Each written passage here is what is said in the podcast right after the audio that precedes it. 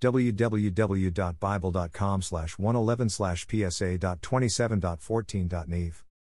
I remain confident of this, I will see the goodness of the Lord in the land of the living. Wait for the Lord, be strong and take heart and wait for the Lord. Psalm 27 13 14.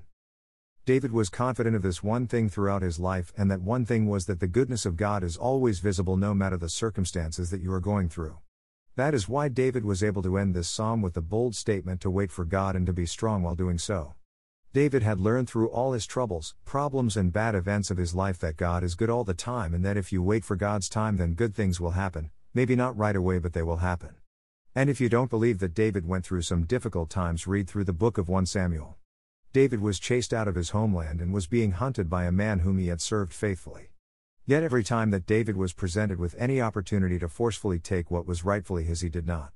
David chose to wait, knowing that to do something ahead of God's schedule would cause disaster. David knew the value of waiting for God. And if you want to live your life to the fullest potential that God has for you, then you should learn to wait for God also. Don't rush God. Remember, He has a plan for you and it is a good plan, but it will come in God's time, not yours.